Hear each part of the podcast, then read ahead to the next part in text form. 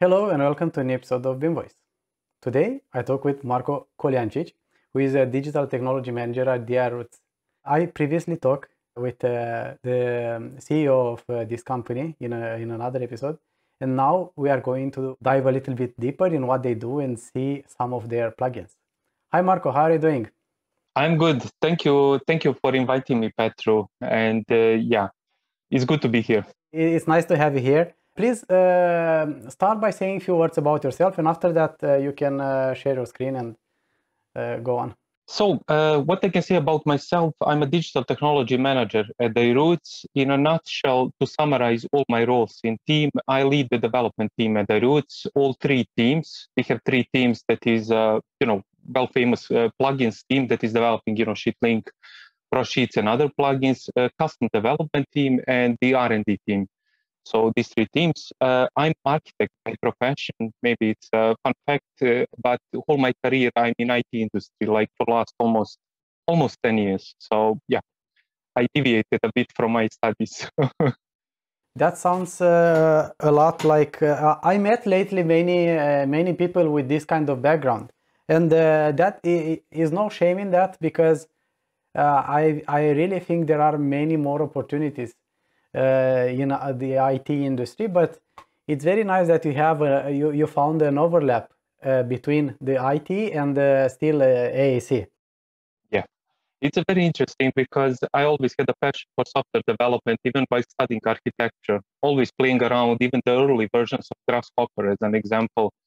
And at that time, I learned also Python. So, you know, applying this stuff and seeing the visual feedback from the tools was some kind of mind blowing thing for me.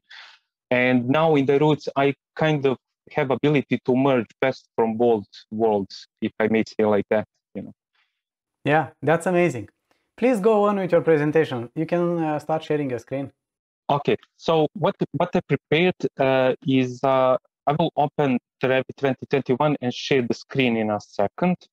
For those who have not watched the previous episode, just say a few words about what DiRoots is doing, and uh, yeah, before we we dive into the product. Definitely. We sometimes get used to on this everybody knows us for our plugins uh, you know mindset. So yeah i will introduce. As i said we have three teams and what we are doing in a nutshell is uh, software development in it industry. Basically uh, if I can summarize, it's for uh, design automation, automation in general, and digital transformation. So, what we are known for is our uh, plugins. Eight free plugins, nine in development. At this stage, we kind of announced that uh, one month ago. So yeah, uh, that's the first role. Second is uh, uh, custom development. We help businesses privately to create the tools and automate their workflows, help them achieve their goals faster and more precise.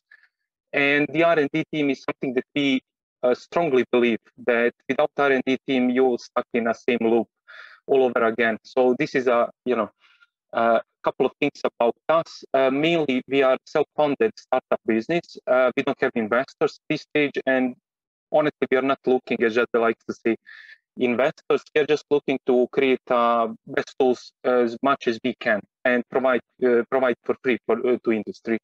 So, what I, I will demonstrate uh, briefly. Let me just open. I will do live demo of some tools keep in mind that a couple of uh, tools here you will see maybe as a audience you will see first time because these are uh, tools that will be released in uh, two to three weeks. So, for example, what I will show what we are doing on the on our uh, site is, as an example, we have eight plugins, as I said. Uh, SheetLink is well known uh, plugin for data management. Uh, I can tell you, for example, SheetGen, it deals with the drawing production process from start to finish, like even deal with revisions, views, and so on. TableGen is importing Excel data, so non-BIM graphical data into Revit itself, and you know, drawing in Revit from the Excel sheet. Uh, OneFilter is kind of one of my my my personal favorites, if I may add, because we invested a lot of time, a lot of time and development in this plugin. It's very big plugin in terms of software development. I know it doesn't look like that maybe in small UI, but it deals with finding anything in your Revit models by any possible criteria that you can imagine. Because otherwise, otherwise it's not very easy to navigate and look for things in Revit. Exactly, exactly. And that's one of the problems that we are solving. Some of these features you already have in Revit built in. As an example, I can open one filter, and this is a compiled version. I'm just kind of warning because it's in development, so maybe some bugs will appear, but for now, everything is stable, let's say like that.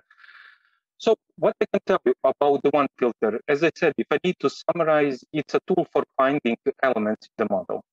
How you can find the elements in the model, you can find in any possible different way. For example, filter is a simple uh, one, and look how we organize the UIs. We follow the same structure as much as we can. So what we strongly believe, um, tool that doesn't need a manual uh, to understand how it works is the best tool and best UI and user experience. And we tend to do things in similar ways. If you use one plugin, you kind of get the idea where others are, how the others are working. Uh, for one filter, I will do just briefly explanation. Uh, let, let's example, I want to find floors.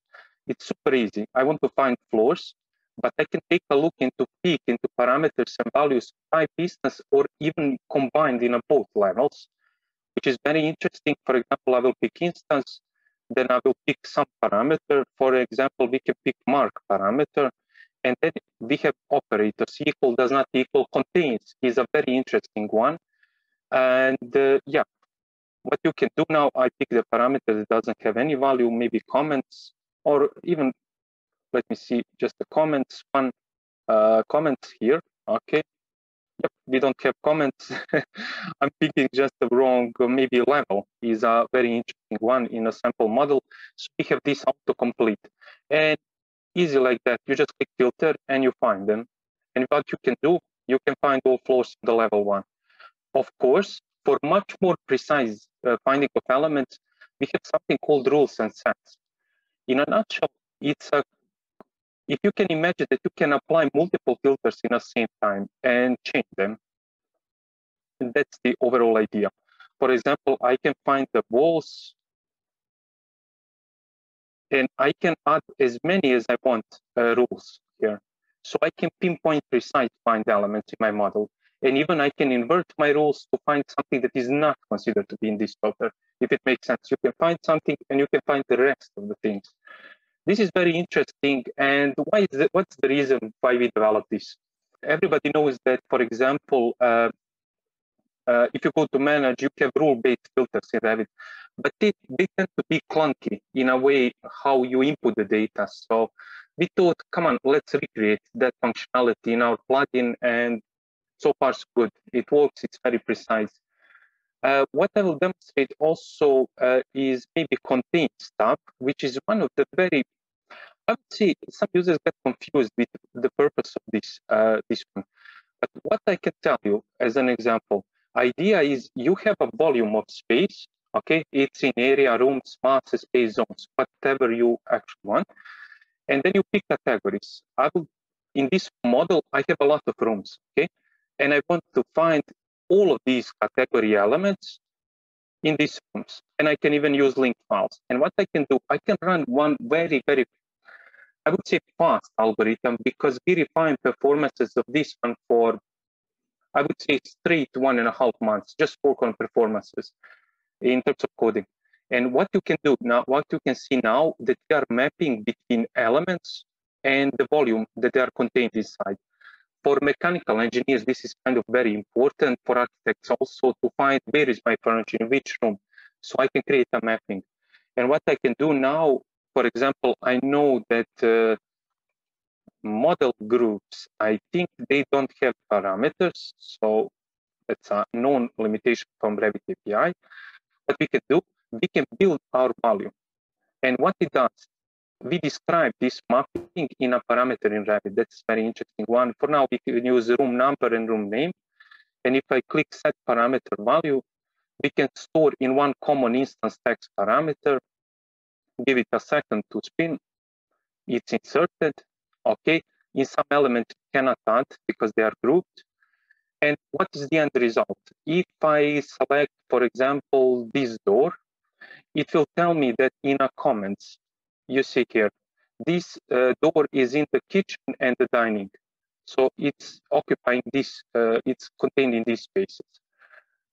Now, when it comes to visualizing things, okay, I know where are my elements, but what I can do, I can go to visualize tab. And visualize tab is very interesting because I can do something like this, accept the model groups. Let's find the model groups quickly. Okay. And comments. And what you will see here, that we find and differentiate between parameter values, we assign the unique color for all of these parameters. And what you can do, easy like that, you can colorize your elements based on some uh, parameter values. Why is this feature so important? I personally insisted on this one because kind of giving the color to parameter values in Revit models is, uh, it gives you insight in the model, very easy. Like, uh, uh, for example, what use cases our users are using, uh, if they are renumbering elements in the model, they tend to like to use the gradient colors, okay? And what they do, they apply the gradient colors, for example, from red to green, and they can visualize, this is not a good example because these are not sequentially numbered elements, but imagine that you do this on large scale. You can easily see how your elements are sequenced. They are going from one color to another. If you see the spike, spike in the color, you notice immediately there is some issue in numbering. For example, that's one very interesting uh, thing. Of course, bunch of options, bunch, of you know, things to, to configure on the OneFilter. And a couple of things, uh, for example, what, what is one of the interesting things that you cannot do natively with Revit? Uh, uh, Revit native functionality is, I will just undo a couple of steps, is this one. Let's go to 3D view and I will open OneFilter. You notice that I'm using shortcuts uh, I can even give a recommendation for our users. D for the roots and then initials of the plugin. For example, DOF is for OneFilter, DSL for ship link and so on. So it's easy to remember, right? And what, what you cannot do with native Revit functionality is if you go to rules and sets, okay, you can see rule-based filters. And rule-based filters are uh, something that I'm always forgetting where they are because I'm using from here almost exclusively, but these ones, right? Okay, and what you can do now, if you click interior filter, you can actually select elements in your model. What else you can do? You can click visualize and send these elements over the visualize tab, and you can visualize them, for example, by category or something like that. So yeah, you can communicate inside the plugin between the tabs, and it's very useful one. Why this plugin also very heavily used in the industry is uh, model checking is uh, because in uh, a lot of these tabs you have actually profiles feature in which you can save the profiles and you can easily inspect this data okay on the model. And that's in a nutshell one filter. One that I would kind of uh, showcase now that is now in a second beta testing phase is uh, SheetLink. Sorry for jumping in. Can you please go back to OneFilter? Do you have any filters that are geared towards uh, IFC elements? Uh-huh. Uh, not not uh, built-in features, uh, not built-in uh, uh, rules, let's say like that. But easily, if you have elements here, even if you link the IFC file, we are working on one feature of the OneFilter that will be released with our next update, and that is um, how to say uh, find elements in a linked models. So if you link the IFC, if you link anything else, uh, we will be able to dig deeper, one step beyond the current model. And that's one of the big features actually uh, that we are actively working on. Okay, that's good. It's cool to make things that uh, integrates well with uh, with OpenBIM. Yeah, very important. Unfortunately, I don't have uh, here on my side installed ProSheets, but in a ProSheets, while we mentioned the IFC, uh, we dig a lot deeper uh, than in other plugins into IFC support because to support some requests from our clients, uh, users, let's say like that, it's better word, uh, you know that we are able to export the IFC uh, models from the ProSheets. if you see the amount of options that we added there, it's kind of mind blowing. Almost all features that Revit can do with IFC are supported in in uh, in a project. So yeah, we are looking in IFC. What we also did when you mentioned the IFC, we did one, uh, let's say R&D project with uh, Open Design Alliance SDKs. Maybe you heard for them. It's uh, it's called ODA SDKs. There is one IFC SDK and BIM-RV SDK. In a nutshell, the project was not public, not published, but we internally developed and yeah, I think we published one video on LinkedIn that showcases that you can open Revit model and IFC files without having even installed Revit on your machine, like standalone application. We work on that uh, for a couple of months just to make a proof of concept for one future product that we are kind of looking at. Long answer. I provided very long answer. no, no, no, it's fine. No problem. So what I wanted to showcase also maybe it's interesting to show SheetLink because it is completely different from what is actually out, out there now, uh, publicly available. As I mentioned, this is uh, SheetLink is now closing into a final second beta testing phase. Uh, guys and girls from the industry, well-known companies, they are doing internal testing and providing us feedback.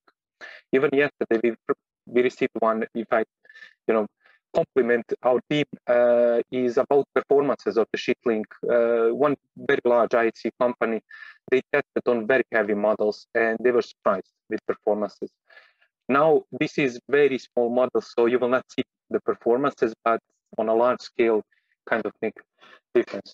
So what we did with the SheetLink, for everybody that is familiarized with the SheetLink, main idea is to kind of strip down data from the model export to spreadsheet files. Why it's to spreadsheet files? Because it can be Google uh, Sheets or it can be Excel files, normal Excel files.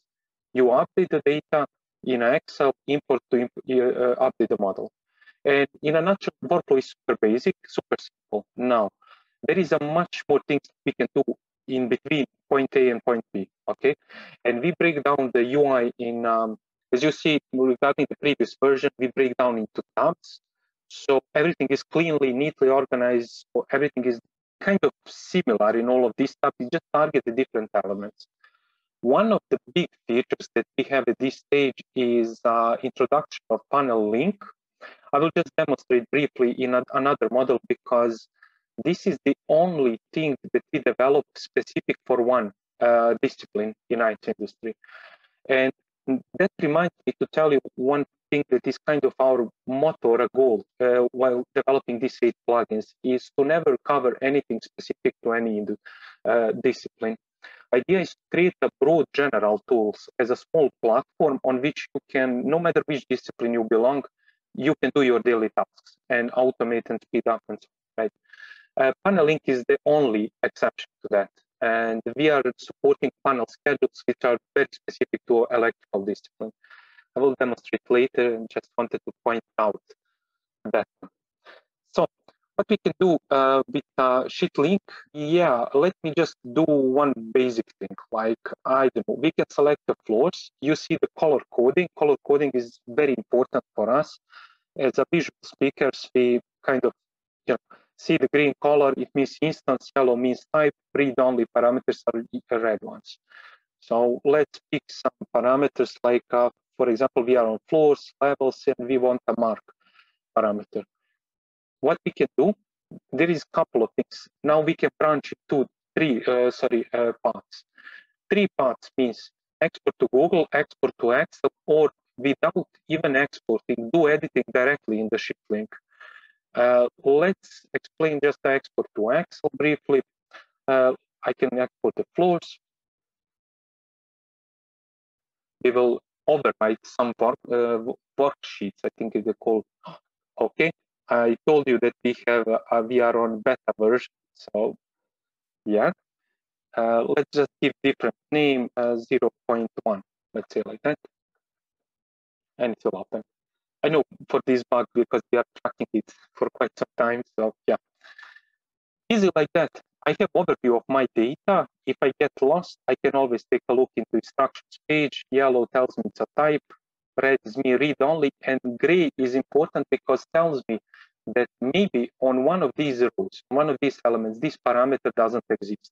So if you cross check and see somewhere gray color, it means that your parameter doesn't exist. You can use ParaManager to create that parameter and then SheetLink to populate the data. What I will do, I will do some very naive, very simple thing like uh, mark parameter. I will just sequence a couple of numbers, save, import, and then we have a couple of options. I will just import straight from the, yeah, we'll do preview import. Okay, we can do floors 0, 1. And what you will see, it's a nice feature of the SheetLink that kind of our users really like to use is to see what are the changes in the model. Because we can compare what is in the Excel, what is actually in the model. Like a revision control of a file. Exactly. And we can now update the model. It's a fraction of the second. That's okay. If you go there, what we can do now validate it, did we uh, correctly apply the values? Yes, I can just preview edit and I can see my values here. So it means that if I select some floor, I can see that I applied the mark value.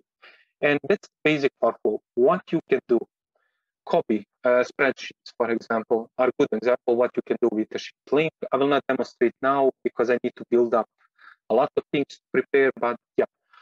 And uh, this is for model categories. Annotate categories, just the same thing, but more detail item, uh, detail things uh, specific to the views. Elements are elements that are actually used in the model. Schedules are very important. This is file with just two schedules. And the spatial is actually one of the tabs. Give me one second. Never do live demo on beta version.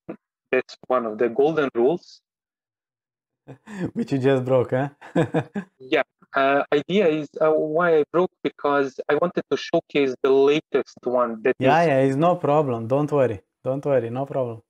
That is the deal. Uh, of course, these small issues will be avoided. And what I want to demonstrate uh, briefly is maybe PanelLink because electrical discipline guys and girls will be kind of interested in this one. We did uh, a lot of development. This is feature that is almost six months old that we didn't uh, actually release. So to open the panel schedules, let me open this model. I think this one contains uh, panel schedules. And while it's opening, um, I will explain one uh, super neat feature that uh, we are everybody's using, but for the new uh, users that will probably maybe download our plugins and give them a try, is uh, this thing. If you open the SheetLink or any of our plugins, you will see the feedback here button. And through this button, we are receiving daily a lot of uh, comments. Please improve this, do this. Can you support, I don't know, specific scenarios and so on. So um, as much feedback as we get from our community to develop these free plugins, we are grateful always, and we always look into to this. Uh, as an example, the speech tab is a recommendation from one Australian company that kind of use a lot SheetLink, and they thought that it would be nice to have one specific set of functionalities for rooms and spaces to create from the uh, uh, spreadsheet files or Excel files uh, rooms and spaces in the model and import them to create. So yeah, uh, what we can do, PanelLink, we can see the panel schedules. Uh, let's see a couple of schedules. They look like this, and electrical discipline guide know this. Uh, what we do, uh, we do two things. Export as is, it means we will literally export the schedule as it looks like here, but without ability, without ability to import back and update the model. It's just purely for exporting as is. And the one in a, we call it SheetLink format. So what we can do, you see all the parameters, and we can export keep formatting. Keep formatting means that we will export without any changes to the uh, sheet. Yeah. So what, what will happen? Wait a second to assemble the view. And this is how it looks like. So yeah, it's, you can see uh, approximately almost exact match of these. And these data, unfortunately, you cannot fill in because it will be enormously complicated because of the nature of the panel schedules. They grow a lot. They can uh, users can apply different templates. It's enormously difficult to create an exact mapping of the features, and it doesn't make sense because you can easily edit them here. But what we can do uh, is export without keep formatting. And let's create this uh, schedule 01, 02, sorry. Yeah, we export like this. What is the benefit of doing this? Uh, I'm not an electrical engineer, but we have a developer that is actually software developer and the electrical engineer in the same time. So he uh, kind of lead development of this feature and explain us what are the benefits of exporting in a link format. I'm saying that from the link, you can export the panels and all of the other surrounding elements.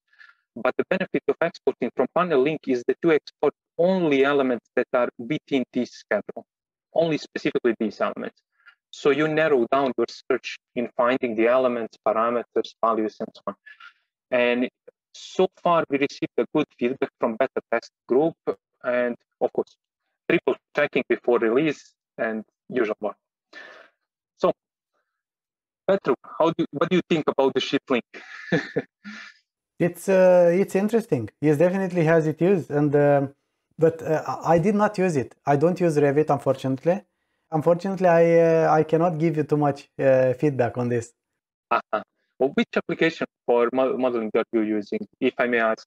In in the job uh, I'm working right now, I use actually AutoCAD, uh, Civil 3D, and Navisworks. These are the main softwares I'm using.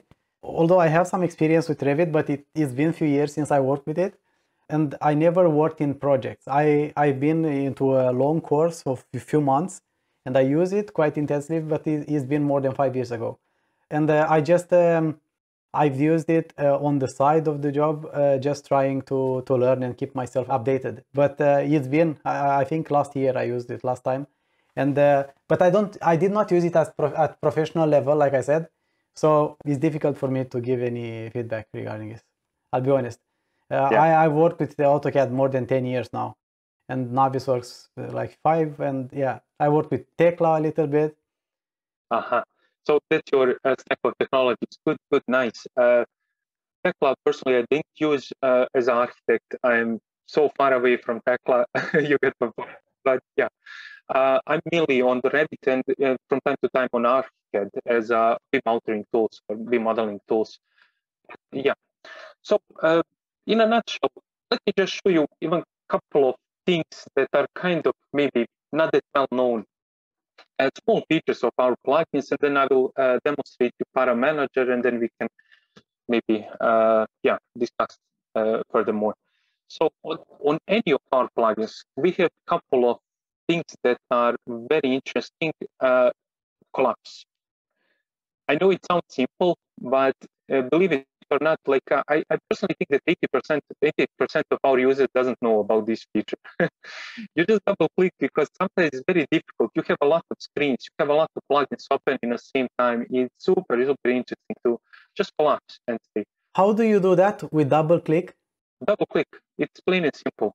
I can tell you my inspiration came for this feature. Uh, sorry for saying my name because I, I actually requested this feature but team developed, team actually figured out the way to develop this thing. And uh, it came from uh, in Grasshopper.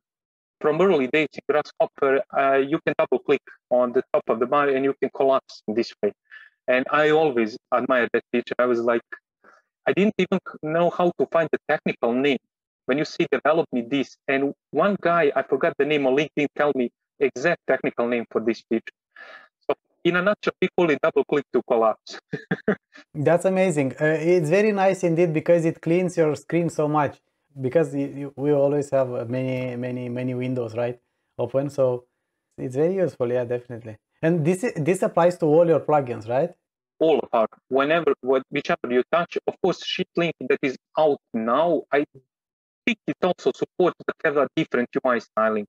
So what we are working on actually, and it's a very big, difficult task, is uh, unify the whole styling of the plugin, theming, let's say like that. because we have a couple of ideas in the near future to start supporting different language versions. For example, French, Portuguese, Spanish, list goes on. We will see how many languages we can actually support. Of course, we'll need the feedback from community to help us because, as an example, we don't have a French speaker in the company, but we have Spanish Portuguese speakers. And the other thing is uh, one of the not that so important features is we are actually waiting for Envy to support our team, like AutoCAD. So we want to be ahead of the curve and to provide the option to build your team for the plugins, UI team. Uh, that's one of the long-standing features that we kind of started working on as uh, we will soon uh, release. So you can create a dark version of, you know, uh, uh SheetLink as an example. Okay, and what you can always notice with our plugins, uh, this thing that I will show you, it makes things a bit difficult from the software development standpoint. But you know, I, we have a great, great team behind us, so we are not afraid of this challenge. For example, keeping everything modeless. Modeless means that you can interact in the same time. And uh, I cannot tell you how many times we stuck uh, to, you know, actually develop it because there is some very tricky Revit API behaviors need to be overcome, you know, workarounds and stuff like that. So far, so good. And so good that by default, everything that we actually develop, even in custom development, is always modeless. So you can, you don't need to close the plugin, then model, then do the open plugin and so on, right? That's the. That sounds like a need utility, yeah. Like yeah. need. And uh, okay, I will just briefly go briefly go through ParaManager. ParaManager in our user community, which is kind of large at this stage, is gaining a lot of attraction, a lot of popularity, and actually number of downloads are, if I can see in jargon, it's out of this world for ParaManager. This must have something to do with IFC, definitely. Maybe it helps. It helps people set param- uh, IFC parameters, yes, uh, so they can export better IFC files. Or exactly. So the main purpose of the plugin is to manage parameters, and as we know, data plus you know parameters and values, data plus gra- uh, graphical data, it means smart model, right? So we need to manage parameters. Sometimes we need to clean models. Sometimes we need to inject parameters, uh, modify them, and so on. So uh, ParaManager is designed to try to cover everything that is missing in Revit, like all of these workflows that kind of we personally think as a team that kind of should be there. Uh, but you know, uh, on a basic level, what I can do, uh, add parameter, one parameter, plain and simple like that. Okay, this is feature that is uh, recently requested by a couple of users, uh, big supporters of us in terms of you know providing us feedback to allow this uh, to support all uh, attributes of the parameters that Revit can consume. Right? So the, because of UI, we needed to kind of summarize them in a drop-down list and yeah, to provide them. But now you can add the tooltips. You can decide is parameter visible or not. Is it read-only or is it editable? And list goes on. Right. So on a basic level, let me just add. This is my tooltip. Sorry for spelling mistakes, probably. And if I go to categories, I can now assign category to these parameters. Okay, what I can do, I can choose which category you want easily. I can save combinations of categories if I'm constantly working on the similar tasks. It's not important at this stage. For existing users, what I would point out, the vertical line character uh, represents the subcategories. ParaManager now supports every possible category and subcategory in the Revit. And let's not do the let's not do everything. Like, why not? It's a basic workflow. I just created one shared parameter, easy like that. But what I can do, I can do many more, much more things. I can export the old parameters in Excel, update them there, even create new parameters. I can import from shared parameter files and so on. I can delete duplicate parameters and so on to clean my models. Recently, we received one model for our client that has uh, almost 1,000 parameters per uh, model category which is I, I, even small models are slow to, to read and you know, do stuff. What we propose, just delete unnecessary parameters. It's a couple of seconds job. Now, if we divert deeper into this, let me just open better sample model to showcase a couple of things. Yeah, let's open this one. Sample files, and let's go to maybe this well famous sample model that Revit ships with. Okay. Do I want to see changes? Of course, no. We didn't do anything super interesting. So what we can do, plain and simple, we can go to transfer tab and imagine that you have a parameter a family here. And from that family, you want to deploy parameters to many other families. If you go one by one, all of these families, edit family, insert parameters, load backend model, it will take like uh, ages to do that. With the ParaManager, it's very simple and it's a very useful tool in which we can select family. Okay, we have these parameters. I can even modify them, modify the name, and I can put a prefix of MK, let's say my initials for some reason. Let's say we are interested in that. And we can sort by furniture. Or maybe even, uh, sorry, let's find the windows. Okay, let's find the windows. And insert from this family parameters in all windows in the model. We see success messages, it means everything is okay. And if I now open the, for example, one filter, why not to mix things up with? It? We can find all windows in the model.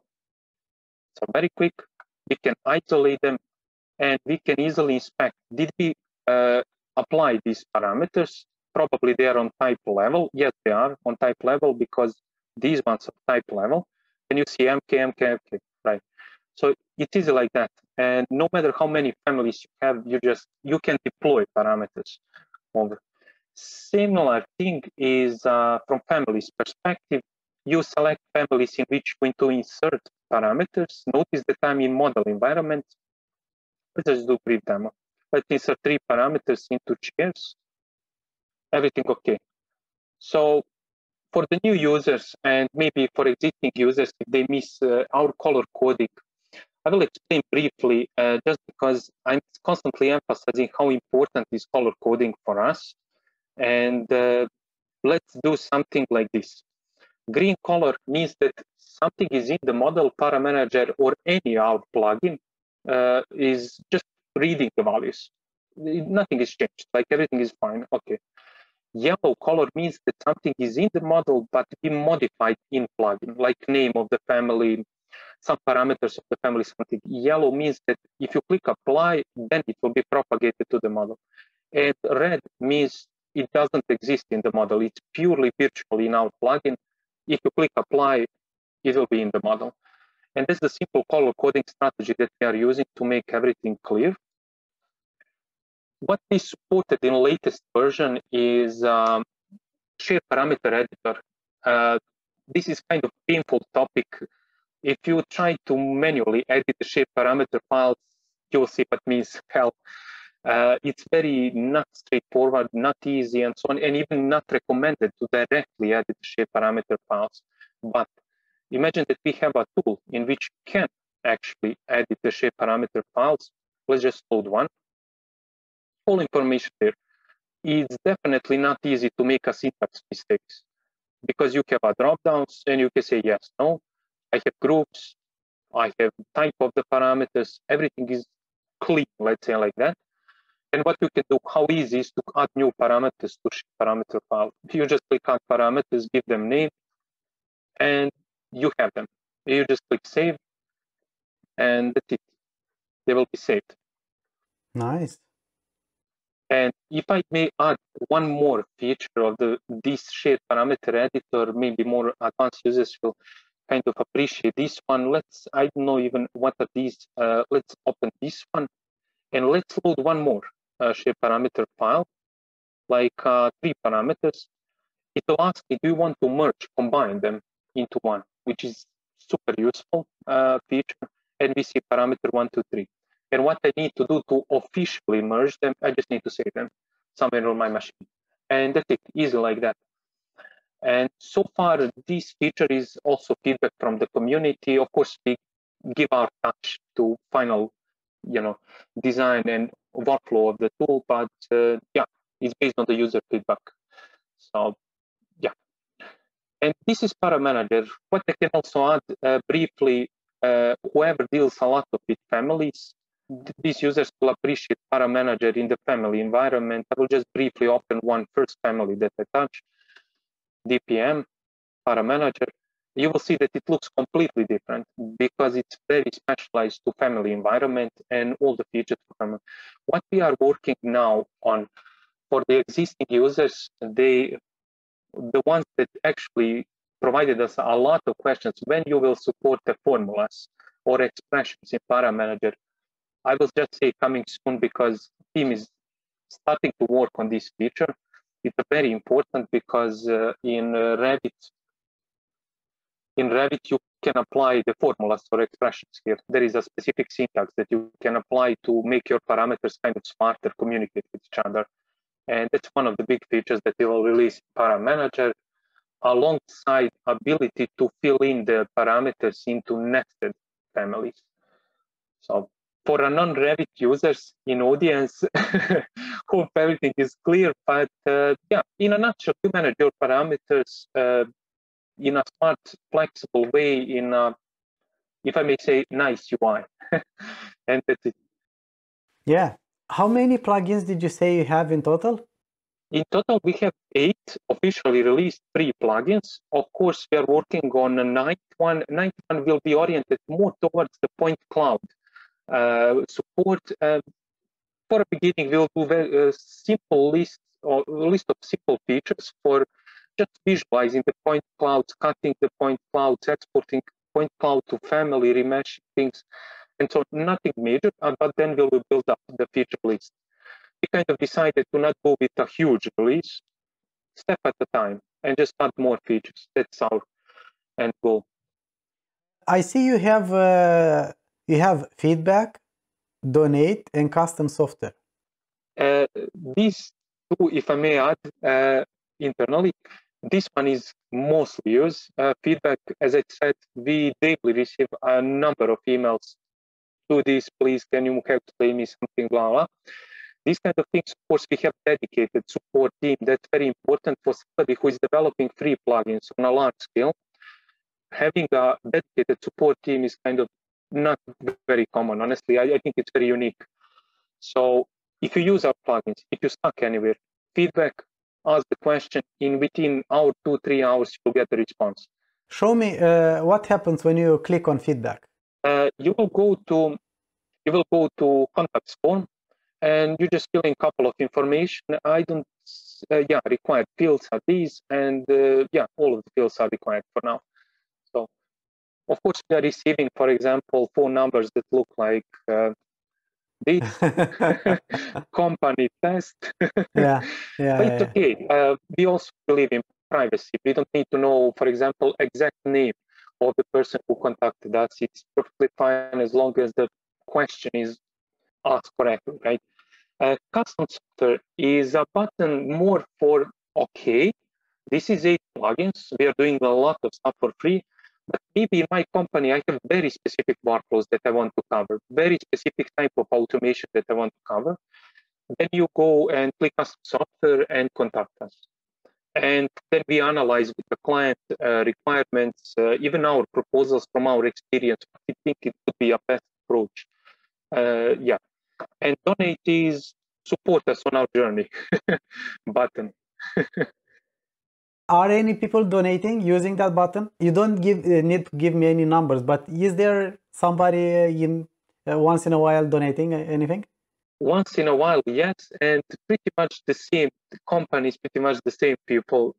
Last couple, of, let's say last year, everybody probably thinks everybody donates us. Honestly, this button here we use mainly for when you donate something to DiRoots, it doesn't go to salaries, it doesn't go to some expenses and so on. It goes into buying SDKs and libraries for software development. For example, we recently switched to new uh, type of installers.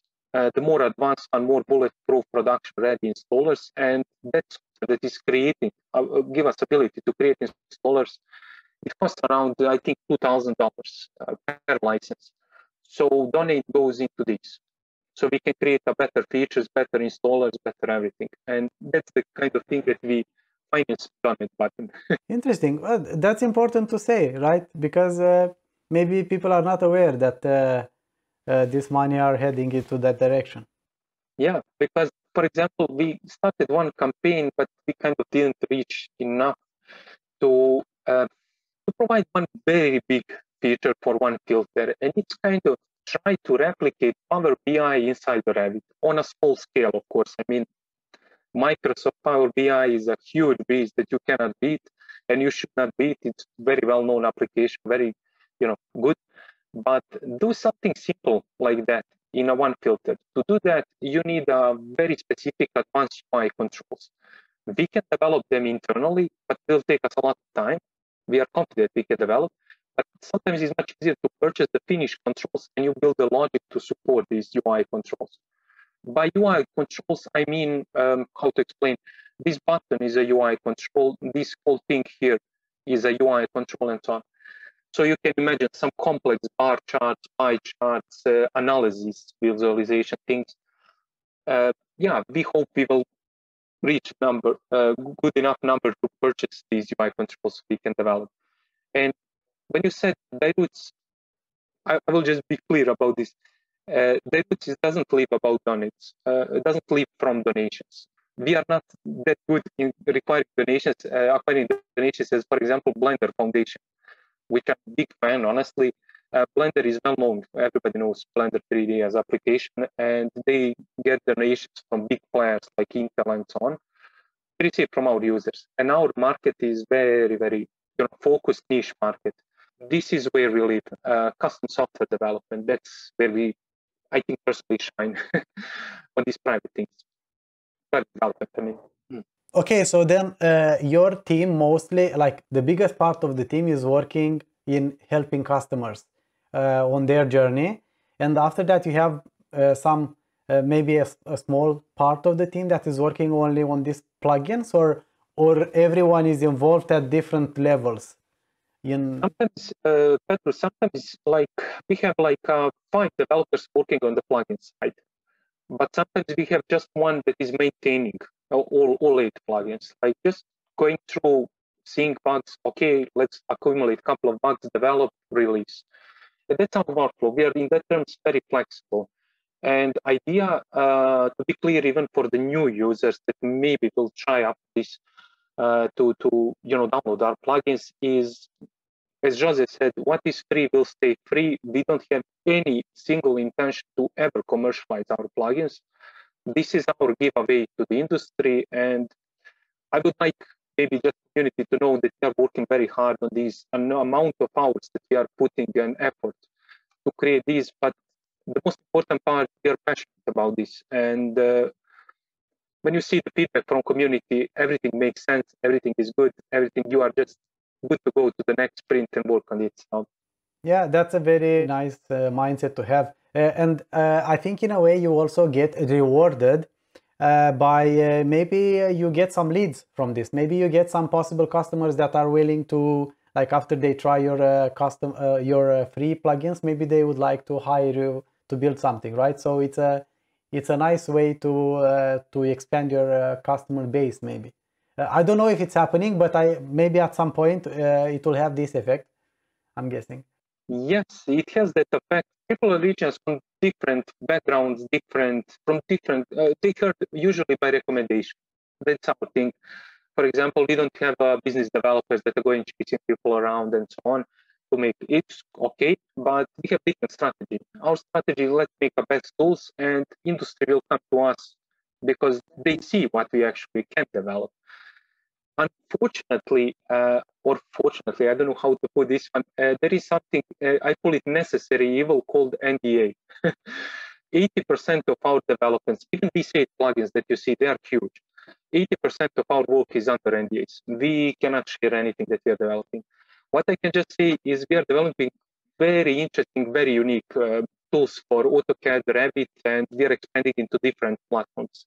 So far, people know us just for the Revit side of things because we kind of we are ones to blame. We, we, we just publish stuff for the Revit, but for AutoCAD, for example, for even we are looking into ArchiCAD. Very soon we will start working on ArchiCAD, which is kind of the other big platform that needs to be covered, you know, from our standpoint. So we're not just in a nutshell, we're not just Revit guys girls. yeah, but mostly, like, uh, yeah, uh, mostly, at least yeah. for this publicly, at least this is uh, what people uh, know most about, right? Yeah, yeah. How, how big uh, have your team become uh, since the last year? it has increased a lot. Yes, since the last year, I think we almost doubled the team. Wow. If I can recall now now it's stuck with the numbers, but now we are 17. 18 uh, developers joining us in uh, May, and uh, we are looking for two to three new developers in uh, June. So Roots is rapidly expanding, and there is always place in DiRoots for somebody who is passionate about software development in IT industry. We are looking into focused industry. We don't want to, you know, spread around different things until we conquer the IT industry when we conquer at some point, let's hope uh, we will expand into other different industries. So that's our philosophy. What do you know about open source for AEC and what is your opinion about that? Open source, uh, highly support, honestly. That's my long-standing point. Unfortunately, Autodesk, if I may a bit criticize Autodesk, doesn't kind of really support open source projects. What I know that, for example, IFC is uh, one of the greatest things that's happened to our industry at this point. And it's a technology and maybe standard, better to say standard, not a file format that is a future and should not be overlooked. If somebody at this stage in this year is doubting that, I think they are not right. Uh, that's my personal opinion. I saw a lot of different projects in our from software development perspective in our industry and it's always nice to see people sharing the actual source code whether it's uh, commercial source code or non-commercial source code because you know uh, open source can be commercial and non-commercial. I can give examples of some you know linux distributions and stuff that are commercial very expensive ones but they are open source so they're not free. We received a lot of requests to open source our plugins recently uh, because people are kind of and I we understand that point. They're afraid that we will start oh tomorrow that will start charging the plugins. I adapted my whole pipeline towards their plugins. What will happen? For now, we just released three open letters. I think three at this stage open letters on LinkedIn that we are saying no worries. As long as DiRoots is there, we are uh, going to maintain, add new features, and right? And that costs us money. Also, you know, developers not, uh, yeah. My opinion goes to, unfortunately, we are locked into file formats this stage. That's my reading of our industry. And these uh, file formats are kind of proprietary for commercial companies. And it's not easy to break the chains. You will see sometime, uh, maybe in the near future, people start adopting the IFC and better ways to yeah th there are some interesting projects and i i have some that i had guests on my podcast from uh, like i um, i have a very close relationship for example with Dion Moult uh, who is the founder and maintainer of uh, BlenderBIM. And uh, yeah BlenderBIM is still uh, in early uh, stages and such but um, it it I, I really believe it has a lot of potential. And it's um, it would be really nice to see um, to see some options, to have some options, you know, I don't have anything, any grudge against Autodesk. They had, uh, like, they are proprietary, but it's not only them, like any other uh, company uh, does the same, right? Like Nemetschek or Trimble, they, they work in the same way. They, they are businesses. they are built to make money. They definitely had a tremendous positive impact on our industry towards digitization, of course. How they operate, yeah, of course. Are they expensive? yeah if you don't like it don't use it try to try to uh, invest in something else that might be an alternative maybe right so i i think actually uh, what is the one of the biggest problem why we don't have any alternatives is it's very little awareness in our industry about open source at all. That's the problem. Uh, like look, for example, uh, for IT, right? You, you can find the open source free tools that you can build whatever project you wish. Like, uh, and uh, we, we still don't have that in, uh, in AEC, like, or if we have, it's partially, and yeah, we, we still have a lot of, uh, of work to do there but uh, that won't happen overnight and uh, won't happen if you, we don't uh, educate ourselves and if we don't find a way uh, or another to contribute. You know even uh, by just at least talking about it being aware that well it might be a solution. Like there is this kind of business model. It can be a business model as well. There are many many it companies that they have they they open source their code right? Even if for some services you might need to pay but this is the nice part with open source right? Because you can customize it whatever however you like for your use. Uh, it's not closed and you can have a say in what uh, how you are going to use it right? You are not stuck with what the company decides to do that. You bought you pay the license and after that you do whatever you want with it right? Because it's open source. You have the right to modify it for your own use right and if I may add, uh, I agree on all points with you. First, everything starts with being aware that there is something else beyond the common technologies that we actually just see every day. You know, in our industry is kind of slow in adopting this digital transformation. That, that, I think everybody is aware of that. Uh, but beginning attraction, you know, uh, it, things are improving, uh, if I may uh, set from my perspective. In IT industry in general, um, half of things is open source. .NET, for example, .NET Core project is fully open source. It's a huge framework, huge platform that is, I can just go there, compile on my site and use it. Even I can modify it. Of course, if I check these licenses, allow me to do that. But yeah, as a roots, what we are looking, we cannot, and what, what's our perspective on, on the open source from our development standpoint is plugins we cannot open source. Why? While developing these plugins, we invested almost three and a half years developing these things, and we just scratched the surfaces. I like to say for our developer team, and that's our IP, intellectual property. We learned a lot. We gain a lot of knowledge. We build things, so we, we become fast. But as a side effect, we do the giveaway. Okay, let's everybody use code is ours, but we can apply that code on custom development projects, on some, I don't know, internal projects and so on. We have planned to release first DiRoots open source um, library in uh, three months from now, roughly speaking. It's a DiRoots.math library that we are actively developing. Actually, we started recently to the uh, development of the project. And it's a math library that will help uh, everybody in IT industry to kind of use uh, common math functionalities that are very specific for our industry without being hard coded to Revit just or AutoCAD or Navisworks or so on, more generic thing. That's also be one of the giveaways for software developers, not for the casual users, but more for software developers. So. Yeah, I did not try to point at DiRoots. This was not the intention of what I said. I just wanted to say uh, generally that the people working in the projects, they should try to, like, if you want an alternative, look and see what is possible and try to support that. Don't expect for something to happen. Nobody will do that for free. Come on, let's be honest, right? So it's very nice that we have like projects like BlenderBIM, where Dion Moult and uh, the very nice community is putting a huge effort to try to do something there. And there we have Speckle, uh, there we have IFC.js, other very nice projects. And there are definitely more of them. Uh, yeah there are there is a huge list of them in uh, on the OSArch community uh, forums.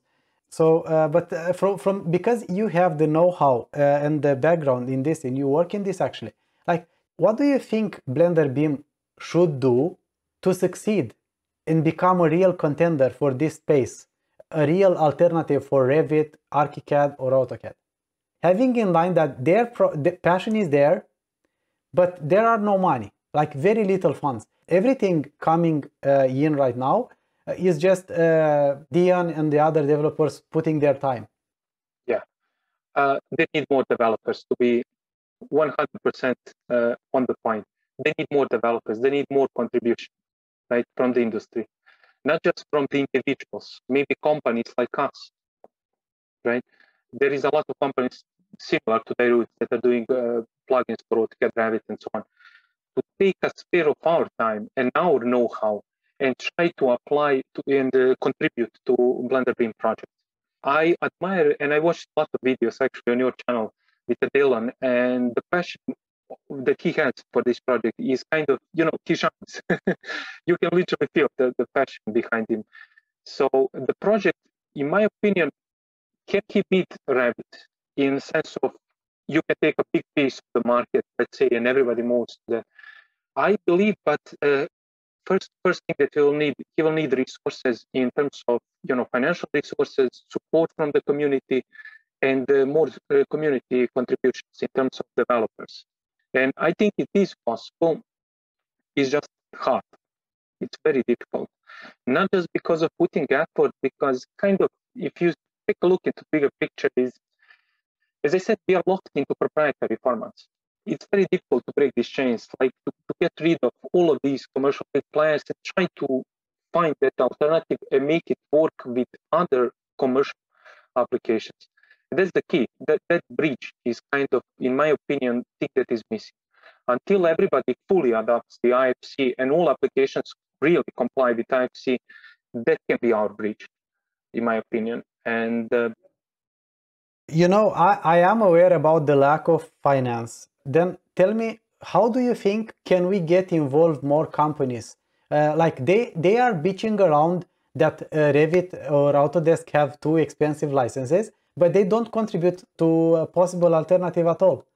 Uh, and they keep paying hundreds of thousands uh, or even millions of dollars uh, yearly in, for licenses right? And they don't don't throw away two three thousand dollars to help a possible alternative. How do you think can we reach uh, like what should we do? What can we do actually to to raise more awareness and get more more people involved in this? Because i'm aware i, I know the problems and i know how they can be solved. Yeah de developers and time that equal, equals money and you will get progress right? But uh, because this might be uh, difficult like this is very difficult. I i try like it's a mission of mine to to raise some awareness about this but I don't feel that uh, that I raised any awareness about this, to be honest. Since I talk about OpenBIM and uh, BlenderBIM, I, I did not feel that I make any impact at all. I, I still feel that the level of understanding is still the same. People, yeah, understand, yeah, it's cool. It's like, it's very optimistic, a very uh, utopian topic. Uh, but uh, nobody will try to contribute in any way, right? So what about maybe a kind of business model for Blender BIM that in a way it could finance itself and uh, boom from from uh, from this. What i what i would do on honest but not my project so it's hard but what i would i'm thinking now is i would build a long-term roadmap for development and for the product itself. What what are the targets? It, the targets need to be very clear. 100% there is one. clear there is one yeah uh, yeah, the long-term roadmap. Okay, and after that, I would start um, how to say market it properly, because as you said, uh, I know for BlenderBIM, and I would like to support the project. My problem is time. My time is like very little, honestly, uh, that I have spare time to, to, to contribute. Uh, but there are enthusiasts in this in our industry, it just we need to reach them by, by marketing properly. The tool and knowing what are the exactly roadmaps what are the timelines what is the goal that we want to achieve in a milestone one two three and so on. That's something that i would target honestly uh, but take a look at it as an example the blender as a platform. I forgot the name Guido van Rossum right? No sorry there's a python. uh, i forgot the name of the uh, initial developer and uh, inventor of Blender, the Dutch guy, I think. Tom Roosendaal, uh, I think. Tim Roosendaal, right? Yeah, yeah. Okay, uh, how he created Blender? For straight 12 years, nobody used Blender. I mean, nobody. The very, very small percentage of the industry, actually, 3D industry, used. And then Blender exploded in terms of popularity. And today we see that is kind of one of the main contenders. Like there is Maya, there is 3D Max, soft, im- soft image, there is Houdini, all of these nice Cinema 4D, all of these nice applications. But there is one, actually, you cannot believe 100% free, 100% open source, fully maintained with a long-term roadmap of features. How he, maybe to examine his path and see how he makes his breakthrough, even with all of these financial losses that he has in the beginning. It was much more interest. The niche was not so small, actually. It was geared more towards uh, more general use. Like uh, more programmers, hobby programmers could have been interested in that, you know. Uh, so the the user base is much much bigger because it's not only only construction industry, right? I thought about that uh, long and a lot about it, I, of course, but yeah, there are a little bit too many um, roadblocks in our industry, unfortunately. Uh, so I know if I would have some money, I would invest in this. But I don't know, like, uh, let's say that you can convince uh, an investor to put in some money. How you need to have a business model in place or something, and even if it's open source, you need to have a way to monetize it. And I, I don't know if Dion is willing to do that. Um, yeah, even Blender is monetizing in some different ways, not directly charging the product. There is a lot of different ways to monetize the actual development, right? Uh, surrounding things like uh, open movies for Blender. It's a product developed in the product that actually is free and open source. So. Yeah, but you need to have users. That's the bigger biggest problem because uh, what is he's working right now is just to get to a beta version which can be mm-hmm. used in production because now it's not recommended to be used in the production because there is no good uh, user interface. That's the problem. It can be used by the the geekiest uh, people right? So uh, it's not uh, appealant to the um, yeah most of us right? It's difficult to speed that uh, roadmap. I think he hoped uh, to release by this year that version beta. If i'm not mistaken i, I can be mistaken about this. But um, I think it is going to be a bit easier when you can say that, yeah, you can use it. Like you can make a product, you can make a project from A to Z uh, in BlenderBIM. We are not there yet. It's possible, but it's very clunky. Like, and you need to know Blender first. So that's that's another thing that the target is to to to have its own interface that you need to just to learn BlenderBIM and not Blender itself. Because right now, if you want to use Blender BIM, of course you need to learn blender or you need to use blender mostly right? Yeah. But i i cannot stop myself dreaming from from the day when BlenderBIM can become what actually what blender is today for uh, for the the artistic industry for film industry. Honestly me too. Honestly me too because i personally believe choice. Like more choice i have i can decide better if I want to pay something, okay, it means that I have a reason why I'm using the Revit or XYZ application, right? But uh, to reach this level, Autodesk took like a 25 years I think, of development and very, very extremely large amount of money to develop this. So to compete with this, yes, it is possible, but to give the correct answer, what is the exact roadmap to achieve this result is very difficult. If we know that, we will probably we will be on the right path, right? So it may be trial and error. And if you are passionate, I don't know. Dion is passionate. Uh, we are speaking about Dion, and Dion is not here. So he said, okay, but uh, he will understand what I'm saying. If he's so passionate, he will hit the wall. He will stand up and go again, and he will learn the lessons. Right? What to do this time to gain even more users, more more contributors, more developers, and so on. Uh, one fun thing that I would do, honestly, when he released beta version, I would recreate this sample model from Revit just to market it because everybody knows this stupid model. I'm sorry for saying the word stupid, but it's stupid model. Like it doesn't show anything real, but it will be eye-catching. It will be shared over the LinkedIn. It will be shared over Twitter, all, all of these networks, and people will catch up. People will see, wow, is this even possible to do? It's not a, you know, all started as a one-man ambition to create uh, and change the whole industry. Now it's kind of becoming something that you actually produce results. That's why I'm saying maybe a better version, he needs one model to show everybody.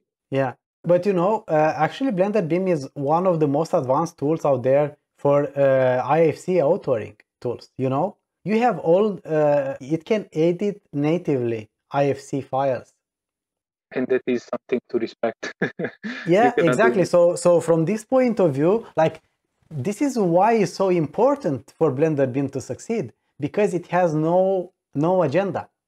It just has the uh, in mind the progress of the industry, the cooperation, the collaboration, how to implement this as quick as possible. Yeah, we we went uh, sideways for too long. Uh, I'm I'm like I'm frustrated and uh, passionate at the same time about uh, BlenderBIM, and uh, I would like to to see it uh, succeed, and I would like to be able to contribute. But um, so far, I, I see that my efforts did not do anything, any positive. You are underestimating, honestly. Sorry for saying that, but your channel has the influence, and you heard me. I watched, I learned, I know for BlenderBIM. You are started raising awareness. Even um, yeah, more people know. So you're doing great job. It's just it will take some time, so everybody can be aware. It's just it's it just plain and simple, like that. Yeah. Where is uh, the biggest base of your users? Are your plugins mostly used in Europe, in uh, in U US, where? Uh, USA and Europe are the common ones. Like we know the number of downloads, where it's coming. If you go to website and download, we know it came from USA. We don't know exactly from where, but you know. So USA is very strong. Uh, they they use uh, honestly. Our, my personal observation is they use the tools to speed up things, and that like they don't care about is it a paid free tool. They just need to speed up, and they, have this pragmatic attitude, which I kind of admire. Honestly, but we have users all, all around the world. If I can see one of the countries that we kind of don't have a lot of users is for some reason Japan. Why I'm saying Japan, it's completely opposite side of the planet because we are mainly covering, we are seeing requests from New Zealand, Australia, Vietnam, India, I don't know, name the country, Russia, USA, France. For example, we have a lot of uh, supporters in uh, uh, Holland we have a lot of uh, supporters there from Denmark also and from the Nordic countries, definitely. Even one of the, what I'm saying, this feature is actually sponsored by one Swedish, com company. Actually, they paid, they needed internally that tool, but they decided, come on, these guys are developing, let's pay them to create that tool. And we give them community kind of for free because they sponsored us. so nice. yeah.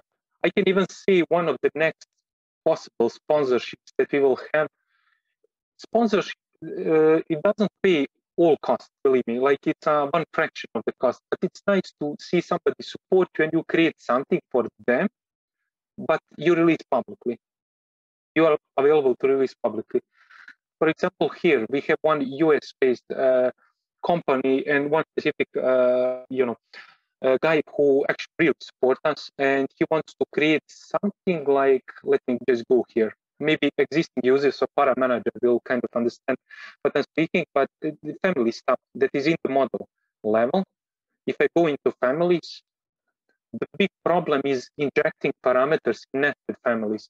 And feature like that on the model level we will just create on the families file and it will be sponsored by US-based company.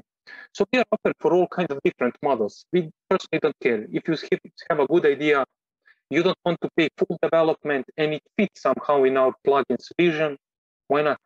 What stops us? Nothing. Uh, yeah, so we really enjoyed on, on this project. It's very, very specific, as I said, the contains tab. And actually, now I'm sorry because I didn't prepare the LinkedIn article from the uh, you know sponsor that he posted on LinkedIn. I was very proud on the words that he used. But yeah. Congratulations for a good job. Yeah, uh, yeah, you need to tell me that you do a good job, but yeah, thank you. yeah. I think we did on this specific feature we did, but yeah, our users will judge us. yeah, that's very good. Well, Marko, thank you very much. It was very nice to talk to you. Thank How you. can people reach out to you if they want to ask you something personally? Uh, personally, my LinkedIn page, uh, Marko Koljancic or Koljancic, because you don't know to pronounce my name. Anybody in community, it's very difficult, but you will find me on LinkedIn and uh, the same name at diroots.com. If you go to DiRoots team page, you'll find email. So, yeah, feel free to reach me so we Yeah. can discuss. Thank you very much for taking the time. Thank you, Petru. And I wish you good luck with your developments further. You too. Thank you. Thank you, Petru.